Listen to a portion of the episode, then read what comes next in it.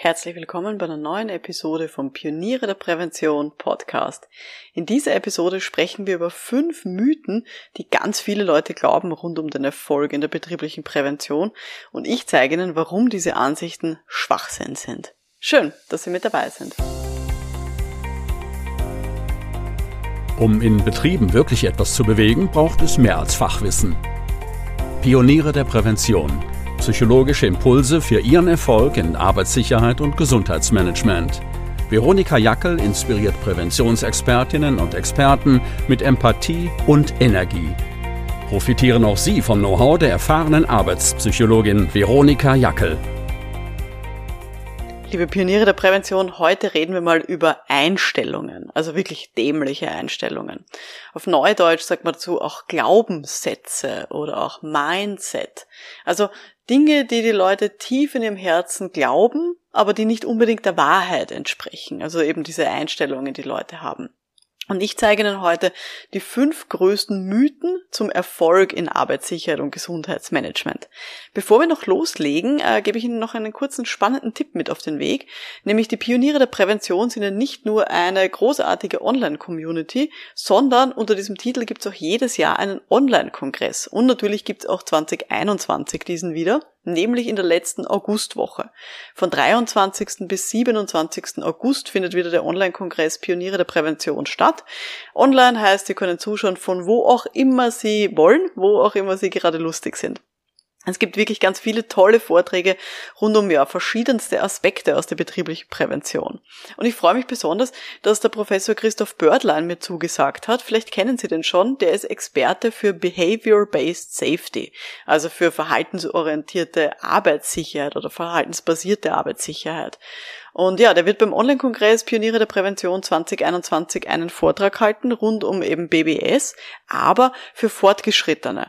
Das heißt, er wird da wirklich in die Tiefe auch nochmal reingehen. Es ist jetzt nicht unbedingt was für Anfängerinnen und Anfänger.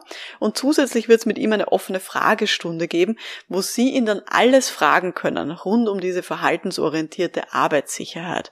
Und im Vorfeld habe ich ihn auch schon mal um einen kleinen Tipp gebeten, für alle Leute, die diese Behavior-Based Safety vielleicht schon mal ausprobiert haben, aber hm, wo das nicht so ganz geklappt hat, wie man sich das vorgestellt hat. Hören wir da mal rein.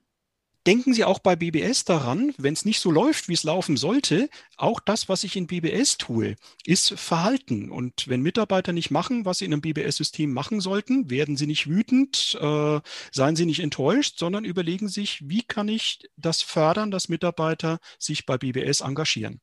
Klingt echt spannend, oder? Ich freue mich schon richtig drauf auf diesen Vortrag von Professor Bördlein und natürlich auch auf die ganzen anderen Speaker. Wenn das für Sie interessant klingt, dann freue ich mich sehr, wenn Sie sich auch anmelden. Gerne jetzt schon unter www.pionierederprävention.com Schrägstrich Kongress also pioniere der Prävention.com Schrägstrich Kongress. Das Ganze ist absolut kostenlos äh, und da freue ich mich eben sehr, wenn Sie mit dabei sind. Aber jetzt gehen wir mal zurück zum heutigen Thema, nämlich zu den fünf größten Mythen über den Erfolg in Arbeitssicherheit und Gesundheitsmanagement. Es sind ja wirklich extrem viele Leute tätig in dieser betrieblichen Prävention. Also zehntausende Menschen, die im deutschsprachigen Raum unterwegs sind. Und Tausende schließen auch wirklich jedes Jahr neu ihre Ausbildung ab. Aber jetzt mal ganz ehrlich, wie viele von denen sind dann wirklich erfolgreich in ihrer Tätigkeit? Also jetzt sollte man vielleicht mal definieren, was ich unter Erfolg überhaupt verstehe. Darunter verstehe ich einerseits, dass die Leute wirtschaftlich erfolgreich sind, also tatsächlich auch das verdienen, was sie verdienen, dass sie eine gute Arbeitsorganisation haben oder gescheites Projektmanagement, dass sie aber auch ein gutes Selbstmanagement haben, also auch Zeit für sich selber und für ihre eigene Weiterentwicklung, und fünf, äh, viertens, dass sie eine klare Positionierung haben für sich selber und auch für die Kundinnen und Kunden. Und fünftens, auch super wichtig, dass sie wirksame Gespräche führen können. Das heißt, dass sie eine hohe Beratungskompetenz auch haben. Und um wirklich ehrlich zu sein, also unter uns, fast alle Präventionsexpertinnen und Experten, die ich kenne, die haben die eine oder andere Baustelle. Also irgend so ein Entwicklungsfeld. Also zum Beispiel Menschen, die zwar viel Geld verdienen, aber die überhaupt keine Zeit mehr haben für sich selber. Oder dann kenne ich auch Leute, ja, vor allem in der Arbeitspsychologie, die können super Kunden beraten und auch super Gespräche führen, aber die sind sich voll unsicher, ob sie sich jetzt wirklich klar für ein Thema positionieren sollen, weil sie wollen irgendwie allen Leuten helfen. Und dann kenne ich wieder Leute, die sind super Geschäftsleute und machen ein super Marketing für sich selber und sind da ganz, ganz groß drin. Aber eigentlich, wenn man sich genauer anschaut, dann steckt da überhaupt keine Beratungskompetenz dahinter. Das heißt, da fühlen sich die Kunden überhaupt nicht wohl und die können auch keine guten Gespräche führen mit Beschäftigten oder mit Führungskräften. Und woran das liegt? Naja, es liegt zum Teil auch an diesen Glaubenssätzen, die die Leute mitbringen, weil die viele Menschen glauben mindestens einen von diesen Mythen, die ich heute mitgebracht habe und über die ich sprechen möchte. Und ich möchte vor allem heute darüber sprechen, weil Sie natürlich diese Mythen nicht glauben sollten, damit Sie wirklich ganzheitlich erfolgreich sein können. Und die Idee ist wirklich, dass Sie jetzt heute nach dieser Episode da rausgehen und sich denken, ja, das ist etwas, das muss ich ablegen. Das ist eine Einstellung, die hilft mir nicht weiter, die macht mich nicht erfolgreicher, die bringt mir nichts. Also da werden wir jetzt heute über diese Mythen sprechen und warum sie tatsächlich falsch sind. Kommen wir gleich zum ersten Mythos. Der erste Mythos, über den ich sprechen möchte, ist, ich möchte ja oder ich muss nur fachlich gut sein, damit ich wirklich überzeugend bin. Ganz ehrlich, leider, so ist es nicht. Die Kommunikation und die Beratungskompetenz ist leider viel entscheidender darüber, wie überzeugend ich bin äh, gegenüber den Beschäftigten und den Führungskräften. Weil überlegen Sie sich mal umgekehrt. Gehen Sie zur besten Hausärztin? Wahrscheinlich nicht. Sie gehen wahrscheinlich zur angenehmsten Hausärztin, die es in ihrer Nähe gibt. Wahrscheinlich können Sie es fachlich gar nicht so einschätzen. Also vor allem, wenn Sie jetzt nicht Mediziner oder Medizinerin sind dann können Sie es gar nicht einschätzen, wer jetzt der beste Hausarzt oder die beste Hausärztin wäre bei sich in der Umgebung. Sie geht zu der Person, wo Sie sich gut aufgehoben fühlen in der Regel. Und an der Stelle darf ich vielleicht kurz äh, erzählen, es gibt von der internationalen Organisation IOSH, IOSH, die Institution for Occupational Safety and Health, die hat so ein modernes Kompetenzmodell erstellt. Und die hat eben gesagt, es gibt so drei große Teilbereiche, die wir brauchen, damit wir eben in der betrieblichen Arbeitssicherheit und Gesundheit eben wirklich auch erfolgreich sind. Und diese Kompetenzen, die brauchen wir ganz dringend. Und die drei Teilbereiche sind technische Kompetenzen, dann nennen sie das Kernkompetenzen und sogenannte Verhaltenskompetenzen. Und äh, aufgebaut haben sie dieses Kompetenzmodell aufgrund einer Mitgliederbefragung, die ist wie gesagt international unterwegs, diese Organisation, und die haben da über 10.000 Personen befragt in 111 Ländern, also wirklich viele und haben da eben rausgefunden, welche Kompetenzen eben hier wirklich benötigt werden in unserer Profession. Und eben das Gesetze zu kennen, eine gute Risikobewertung zu machen und auch eine gescheite Unfallabwicklung zu machen, das sind nur drei von zwölf Teilaspekten. Was hier viel, viel mehr Gewicht auch bekommen hat in diesem Kompetenzmodell, ist die sogenannte Kulturkompetenz, das strategische Denken, die Führungskompetenz, die Kommunikationsfähigkeit und eben die Zusammenarbeit mit anderen. Also lauter Dinge, von denen man annehmen sollte, dass sie so, ja, weiche Qualifikationen, weiche Kompetenzen sind, so, ja, diese, diese Dinge. Aber diese weichen Kompetenzen, die sind viel entscheidender. Und die sind auch ehrlich gesagt viel schwieriger aufzubauen als jetzt so fachliche Kompetenzen, wie zum Beispiel so technisches Wissen. Das kann man schnell mal auswendig lernen, aber wie man mit anderen gut zusammenarbeitet und wie man auch Führungskompetenz entwickelt, das ist deutlich schwieriger. Und deswegen empfehle ich auch wirklich Ihnen als Präventionsexperte, Expertin, dass Sie auch für diese Themen wirklich regelmäßig Schulungen und auch Reflexionen einplanen in Ihrem Arbeitsjahr, damit Sie eben auch hier wissen und lernen, wie Sie Leute überzeugen können und wo es nicht nur darum geht, sich fachlich weiterzuentwickeln. Also an der Stelle darf ich vielleicht kurz äh, die Svenja zitieren. Liebe Grüße, Svenja, was du zuhörst. Äh, die Svenja ist ein Akademiemitglied bei mir bei den Pionieren der Prävention und die hat mal geschrieben, durch die Akademie ist mir klar geworden, wie wichtig meine persönliche Haltung für den Erfolg meiner Arbeit ist.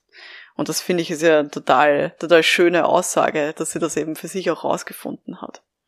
Ja, wenn Sie jetzt sagen, ja, diese IOSH-Geschichte, das ist ja nur auf Basis von einer Umfrage, dann möchte ich gerne jetzt noch äh, mir eine Studie mit Ihnen anschauen.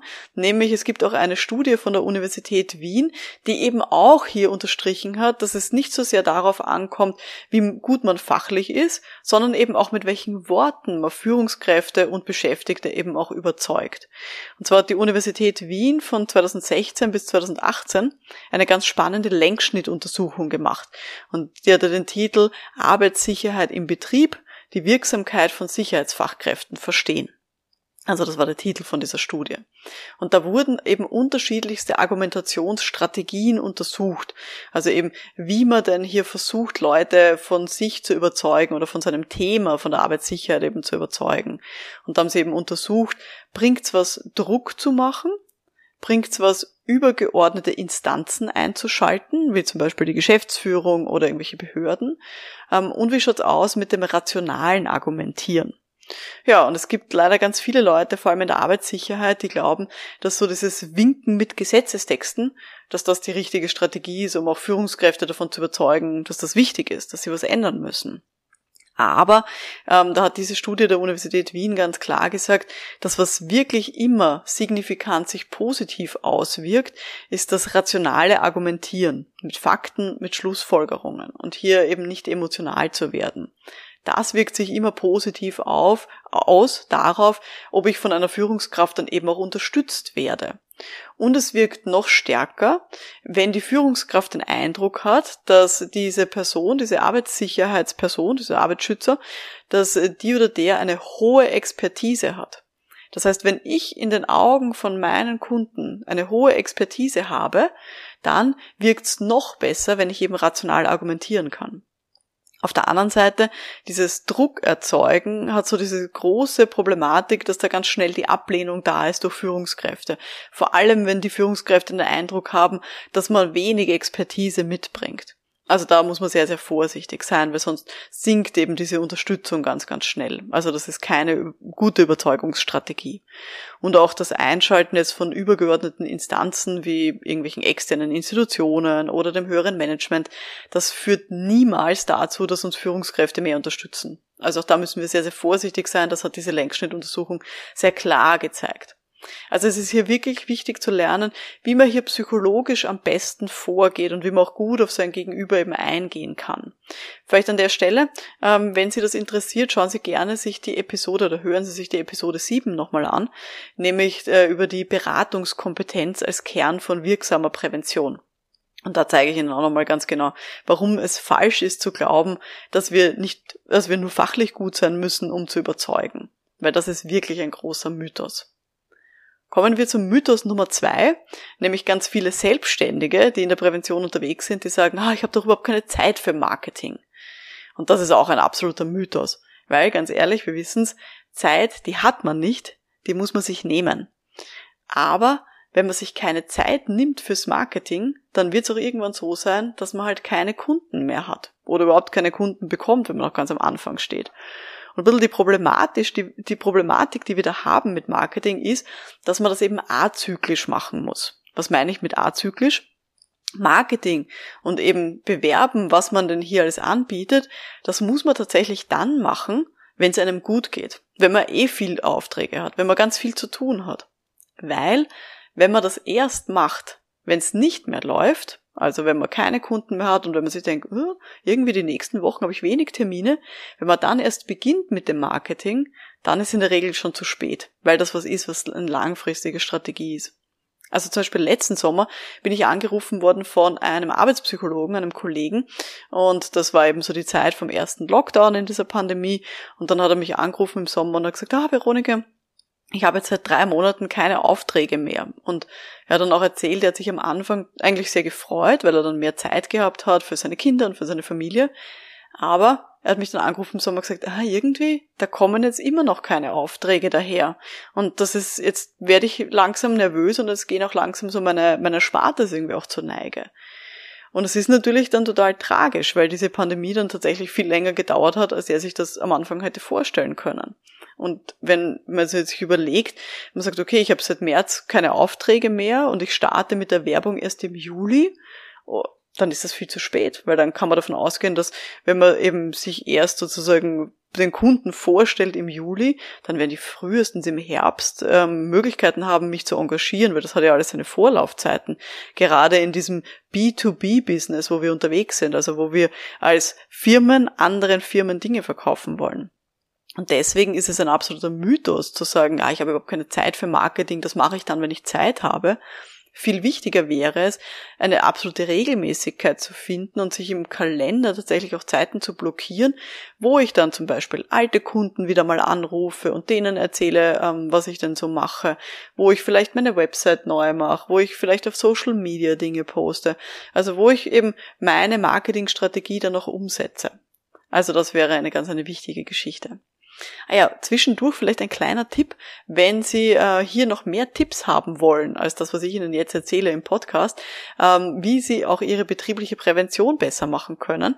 Ich habe mal ein PDF zusammengestellt mit, ich glaube, es sind knapp 100 Tipps, eben wie Sie Ihre Prävention besser machen können. Die verlinke ich Ihnen gerne in den Show Notes. Also da gehen Sie gerne auf die Beschreibung von dieser Podcast-Episode. Da finden Sie dann die Details äh, zu diesem PDF. Das nur kurz so zwischendurch, wenn Sie das gerne auch ein bisschen schriftlich haben wollen, was ich Ihnen hier so erzähle. Also wie gesagt, das ist so der zweite Mythos, dass ich eben keine Zeit habe für, für Marketing. Das ist wirklich etwas, worauf das Sie nicht reinfallen sollten und dass Sie sich auch nicht selber erzählen sollten. Kommen wir zum Mythos Nummer drei, nämlich wenn wir schon von Marketing sprechen, dann von dieser Außenkommunikation, dann höre ich von ganz vielen Leuten die Aussage, ja, aber ich will mich ja nicht in den Vordergrund drängen. Das ist mir unangenehm, wenn ich das mache. Und das höre ich sowohl von Leuten, die extern sind, also von Selbstständigen, die das zum Beispiel eben in Kombination mit Marketing sagen und sagen, ah, es ist mir unangenehm, wenn ich über mich selber reden muss und mich da selber irgendwie gut darstellen muss. Aber das höre ich auch von innerbetrieblich Tätigen, also Leuten, die intern angestellt sind und die sagen, ah, ich will mich jetzt in meiner Firma jetzt nicht irgendwie in den Vordergrund drängen, sondern ich will ja die anderen unterstützen. Aber auch das ist ein Mythos, den sollten Sie nicht glauben. Wichtiger ist es nämlich nicht, dass sie natürlich sich selber in den Vordergrund drängen, sondern wichtiger ist es ja, dass wir unser Thema in den Vordergrund drängen. Egal, ob das jetzt Gesundheitsmanagement, Arbeitspsychologie oder Arbeitssicherheit ist. Es ist ganz wichtig, dass wir regelmäßig lautstark über unser Thema reden. Nämlich, um hier auch zu zeigen, dass es normal ist, über Gesundheit in den verschiedensten Ausprägungen auch zu sprechen. Es muss in ihrer Organisation und auch bei ihren Kunden zu einer, ja, sozialen Norm werden, dass man sich damit beschäftigt. Das muss üblich sein, das muss normal sein, darüber zu sprechen. Und ich höre dann von ganz vielen Leuten, vor allem im BGM, so die Aussage, ja, aber ich bin so eher introvertiert und das liegt mir nicht so. Ja, es geht mir wirklich nicht darum, dass sie jetzt marktschreierisch sind, sondern sie sollten schon immer authentisch sein und so ihre ja, eigene Stimme auch haben. Aber ganz ehrlich, wir in der Prävention lassen extrem viele Möglichkeiten liegen, wenn wir unser Thema nicht prominent vertreten. Wir müssen da wirklich eben auch dahinter sein, weil wir wollen ja ganz vielen Menschen helfen. Und das können wir nur, wenn wir unser Thema vorantreiben. Wir haben doch alle in uns so ein bisschen diesen Wunsch, dass wir die Arbeitswelt besser, gesünder und sicherer machen wollen. Und dafür lohnt es sich tatsächlich zu kämpfen. Und dafür lohnt es sich ja, dieses Thema in den Vordergrund zu drängen. Nicht unbedingt sich selber, sondern wir für das Thema. Wenn Sie das mehr interessiert und wenn Sie so das Gefühl haben, ja, da könnte ich mehr machen, dann empfehle ich Ihnen an der Stelle gerne die Episode Nummer 17 von diesem Podcast. Da habe ich erzählt die neuen Schritte im Verkaufsprozess. Und da beginnt es eben auch damit, okay, wie kann ich hier eben auch meine Stimme finden? Welche Möglichkeiten gibt es denn hier? Ja, und alle, die schon Mitglied sind bei den Pionieren der Prävention in meiner Online-Akademie, Leute, dafür gibt's auch einen ganzen Kurs in unserer Bibliothek. Sucht's mal nach dem Stichwort Kundenakquise in unserer Bibliothek. Da findet ihr einen ganzen Kurs zu diesem Verkaufsprozess. Und eben, wie man hier sein Thema auch gut, ja, nach vorne auch bringen kann. Das war der Mythos Nummer drei. Ich will mich ja nicht in den Vordergrund drängen. Gut, kommen wir weiter. Den Mythos Nummer vier den ich gefunden habe rund um diesen Erfolg in der Prävention. Und zwar glauben tatsächlich ganz viele Präventionsexpertinnen und Experten tief in ihrem Herzen, Firmen machen nur dann Prävention, wenn sie gezwungen werden. Das ist eine häufige Einstellung, die mir vor allem begegnet von Neueinsteigerinnen und von Menschen, die selbstständig sind und die vorher selber in einer Firma gearbeitet haben, die gar nichts angeboten hat. Das heißt, die das gar nicht kennen, dass Firmen auch ja sehr interessiert sein können und von sich aus auch so eine ja intrinsische Motivation haben können, Prävention zu machen. Ich habe letztens ein Gespräch gehabt mit einer Dame, die sich jetzt im BGM auch selbstständig machen will und die hat gekündigt. Die war vorher in einer Firma, wo es extrem stressig war und ja, wenig gesundheitsförderlich. Und die hat dann zu mir gesagt, diese Selbstständigkeit, ich freue mich zwar schon drauf, aber ich glaube, das wird jetzt echt anstrengend. Weil wie kann ich den Firmen von meinem Angebot auch überzeugen? Weil Firmen, die wollen da ja überhaupt kein Geld ausgeben und ich muss die doch irgendwie dazu, dazu überreden, dass sie mich engagieren. Und ganz ehrlich, das stimmt nicht. Es gibt genug Firmen, die wirklich aktiv rangehen wollen an dieses Thema der Gesundheit und Sicherheit. Ja, und die einfach auch gute Angebote für ihre Beschäftigten machen wollen. Man muss nur rausfinden, welche Bedürfnisse die haben und denen halt, ja, das entsprechende Paket dann auch liefern. Also ganz häufig glauben eben Expertinnen, vor allem im BGM habe ich das gesehen, man muss Leute lautstark von irgendwas überzeugen und man muss die drängen dazu, dass sie BGM machen sollen. Und das stimmt nicht. Wir können uns in unserer Tätigkeit auch auf Kunden äh, fokussieren, die das gerne machen wollen, die wirklich sagen, ja, bei mir läuft hier offene Türen ein. Auch innerbetrieblich geht das. Ich kann mich auch auf diese Abteilungen natürlich fokussieren und denen mehr anbieten. Also ganz viele Neulinge in dieser betrieblichen Prävention glauben, dass sie Firmen überzeugen müssen und dass das ganz, ganz schwierig wird. Aber man kann auch einfach sagen, die Firmen, wo es hart ist und die ich erst überzeugen müsste, die sind vielleicht einfach nicht meine Zielgruppe. Also, wie ich vorher erzählt habe, ich habe ähm, diese neuen Schritte definiert im Verkaufsprozess in dieser Episode Nummer 17 von diesem Podcast da beginnt es eben auch damit, dass wir uns fragen sollten, haben meine potenziellen Kundinnen und Kunden schon ein Problembewusstsein oder halt nicht? Und ganz ehrlich, ich kann natürlich auch mit den Kunden starten, die dieses Problembewusstsein schon haben und die auch wirklich was verändern wollen. Ich muss nicht immer mit diesen ganz harten Brocken starten, sondern ich kann mit denen äh, starten, die Geld ausgeben wollen, die sagen, ja, wenn ihr ein gutes Angebot für mich habt, dann mache ich das gerne weil die sind auch viel angenehmer in der Zusammenarbeit. Und wenn ich auf der anderen Seite immer glaube, dass alles schwierig sein muss, dann werde ich wahrscheinlich auch bei Menschen und Organisationen landen, die eben mühsam sind, die nicht gerne mit uns zusammenarbeiten, die kein Geld ausgeben wollen für betriebliche Prävention. Aber es liegt an uns, an wen wir uns eben dann wenden.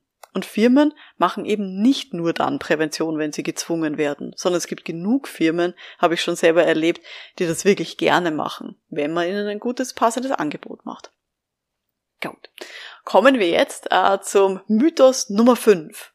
Nämlich ein Mythos, den auch ganz viele Leute glauben, ist, dass der Kunde oder die Kundin Königin ist und dass ich deswegen immer für die erreichbar sein muss und alles tun muss, damit ich meine Kunden und Kundinnen zufriedenstelle. Bitte glauben Sie das nicht. Wir müssen unseren Kundinnen und Kunden ganz klar Grenzen setzen.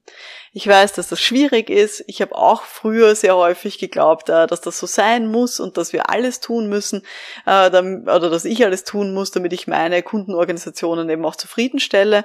Das heißt, ich habe dann eben am Wochenende auf E-Mails geantwortet oder wenn um 17 Uhr noch irgendwie ein E-Mail gekommen ist mit einer großen Bitte, dann habe ich das noch erledigt, bevor ich heimgegangen bin.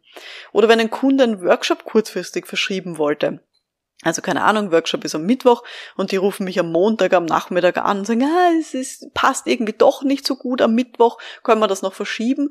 Dann habe ich früher wirklich in meinem Kalender sehr genau nachgeschaut und habe geschaut, was ist möglich. Ich habe teilweise private Termine verschoben ähm, und habe wirklich alles versucht, damit der Kunde das bekommt, was er möchte. Und das war ein Fehler. Das war wirklich ein Fehler. Weil ganz ehrlich, wir müssen unsere Kundinnen und Kunden auch erziehen. Wir müssen denen klar machen, wenn ich im Urlaub bin, bin ich nicht erreichbar. Und selbst wenn Sie jetzt zum Beispiel nur eine Telefonnummer haben und keine Trennung haben jetzt zwischen beruflicher und privater Telefonnummer, dann müssen Sie halt eine Mailbox-Information vorher besprechen, dass Sie auf Urlaub sind und dass die Kundinnen Ihnen halt ein Mail schicken müssen und dass Sie dann halt in zwei Wochen oder wann auch immer Sie darauf antworten. Und tun Sie nicht zurückrufen, wenn dann keine entsprechende Nachricht drauf ist. Ich habe gelernt in diesen vielen Jahren meiner Selbstständigkeit, dass wir als Dienstleisterinnen und Dienstleister häufig von ja, viel größeren Erwartungen ausgehen, als die die Kunden dann tatsächlich haben. Kunden glauben eh nicht, dass sie jetzt immer die Könige und Königinnen sind. Die erwarten das gar nicht, dass wir ständig antworten. Das ist häufig nur eine Einstellung und ein Glaube, den wir in unserem Kopf mitbringen. Aber wir müssen lernen, tatsächlich auch hier Grenzen zu setzen und hier auch den Kunden klar zu machen, wofür sind wir bereit, wann sind wir für sie erreichbar und was geht halt nicht. Und wenn der Kunde am Montag anruft, dass er am Mittwoch den Workshop verschieben möchte, dann muss ich ihm auch klar sagen können, lieber Kunde, das können wir machen, aber ich habe erst wieder in drei Monaten einen freien Termin. Und es wird Sie doppelt kosten, weil in meinem Vertrag steht klar drinnen, wenn Sie so kurzfristig verschieben, müssen Sie den geplanten Workshop trotzdem zahlen. Also, das ist für ganz wichtig, das ist ein absoluter Mythos, dass unsere Kundinnen und Kunden Könige sind und dass wir alles machen müssen, um die zufriedenzustellen. Kundinnen mögen selbstbewusste Dienstleisterinnen, wenn es jetzt nicht frech ist, sondern wenn es einfach selbstbewusst ist und wenn wir auch hier klar Grenzen setzen können. Weil, wie ich auch in der Podcast-Episode Nummer 4 erzählt habe, die Arbeitsgestaltung, die sollten wir nicht nur für unsere Kundinnen und Kunden machen, sondern wir sollten die auch für uns selber machen. Unsere eigene Arbeitsgestaltung ist ganz ehrlich am wichtigsten, weil wenn wir selber ausbrennen, dann können wir niemanden anderen mehr helfen. Das müssen wir also vorleben. Wir müssen vorleben, Grenzen zu setzen, wenn wir wollen, dass unsere Kundinnen und Kunden auch diese entsprechend guten Arbeitsbedingungen für sich selber setzen und selber gute psychische Belastungen auch herstellen. Also wir müssen das vorleben, was wir dann auch wollen, dass die selber umsetzen. Sonst sind wir total unglaubwürdig. Wir können nicht, also zum Beispiel ich kann als Arbeitspsychologin nicht ständig vorpredigen, dass die Leute sich stressfreie Arbeitsbedingungen herstellen sollen, wenn ich das für mich selber nicht schaffe. Also diesen Mythos, den können Sie gleich wieder crashen. Kunden und Kundinnen sind nicht die absoluten Könige. Wir müssen nicht immer für die erreichbar sein, wir müssen nicht nach deren Pfeife tanzen, sondern wir sollten auch für uns gute Arbeitsbedingungen herstellen. Gut, das waren jetzt meine fünf Mythen. Ah ja, eine Sache, ähm, die möchte ich jetzt auch noch einbringen. Machen wir einen zusätzlichen Mythos. Machen wir sechs Mythen daraus. Nämlich ein Mythos, den ich auch immer wieder höre, ist, ja, ich würde mich schon gern selbstständig machen, aber dafür muss ich jetzt noch was lernen. Dafür muss ich noch irgendeine Ausbildung machen. Das ist auch was, was ich in letzter Zeit immer wieder gehört habe von Menschen, die liebäugeln mit der Selbstständigkeit, aber die eben glauben, ah, ich muss da irgendwie noch eine Ausbildung fertig machen. Ganz ehrlich, wenn Sie Ihre Grundausbildung erledigt haben, wenn Sie da wirklich diese Basis haben, dann können Sie genug, um sich selbstständig zu machen. Wichtiger ist es, einen guten Fokus zu finden. Also eine Sache, sich rauszusuchen aus dieser Grundausbildung, wo Sie sagen, das kann ich gut. Und das will ich auch häufig machen und damit möchte ich meine ersten Erfahrungen sammeln.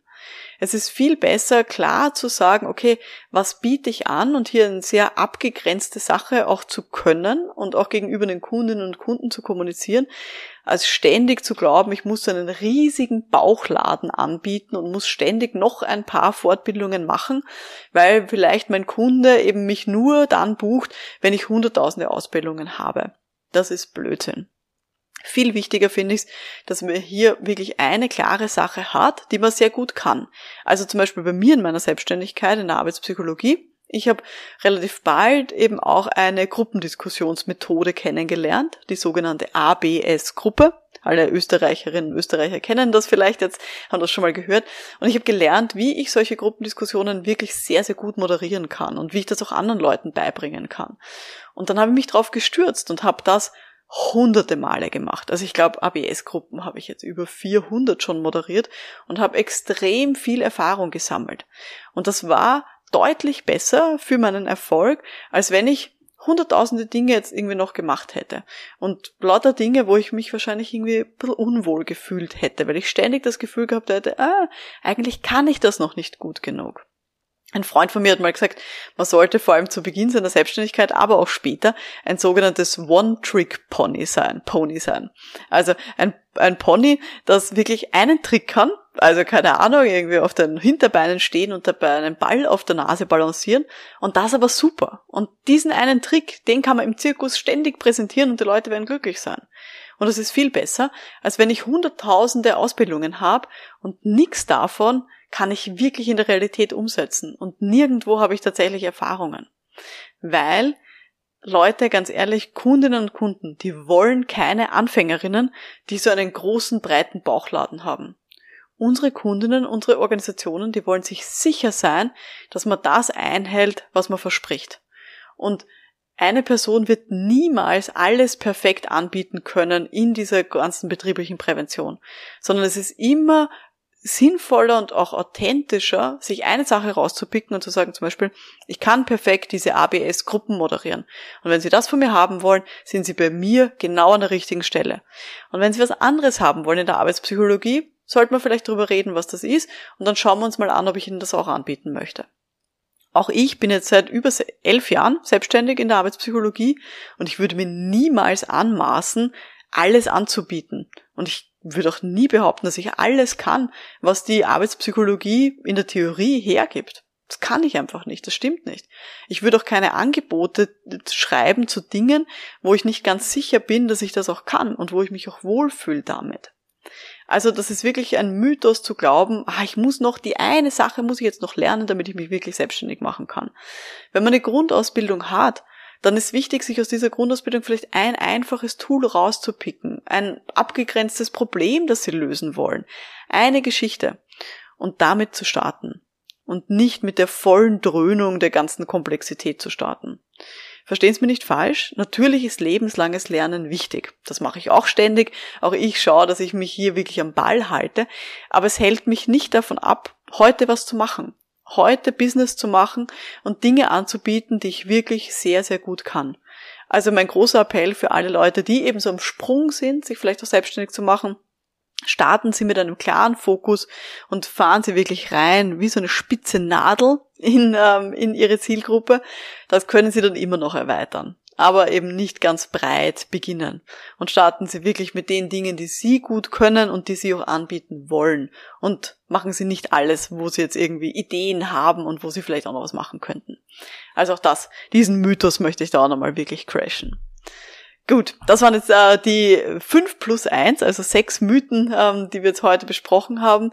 Glauben Sie folgende Dinge nicht. Ich zähle es nochmal auf. Ich muss nur fachlich gut sein, damit ich auch überzeugend bin. Stimmt nicht. Ich habe überhaupt keine Zeit für Marketing. Das stimmt nicht. Ich will mich ja nicht in den Vordergrund drängen. Sollen sie auch nicht. Sie sollen ihr Themen in den Vordergrund drängen. Ja, aber Firmen, die machen doch nur Prävention, wenn sie gezwungen werden. Ja, ein paar vielleicht, aber nicht alle. Und das sind vielleicht dann auch nicht ihre Zielgruppen. Ja, aber mein Kunde ist König und ich muss doch ständig für den erreichbar sein. Nein, müssen sie nicht. Sie müssen zuerst auf ihre eigene Arbeitsgestaltung schauen, bevor sie dann den anderen helfen können. Ja, aber ich muss ja noch was lernen, bevor ich mich selbstständig machen kann.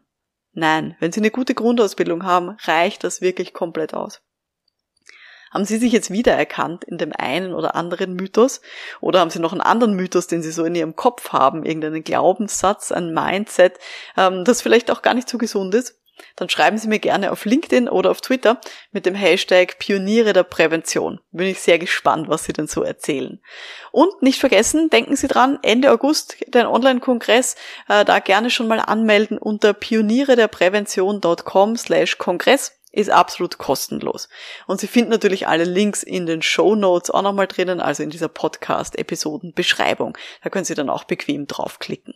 Dankeschön fürs Zuhören. Mein Name ist Veronika Jackel und wir hören uns dann in der nächsten Episode. Bis dahin, alles Gute. Ciao.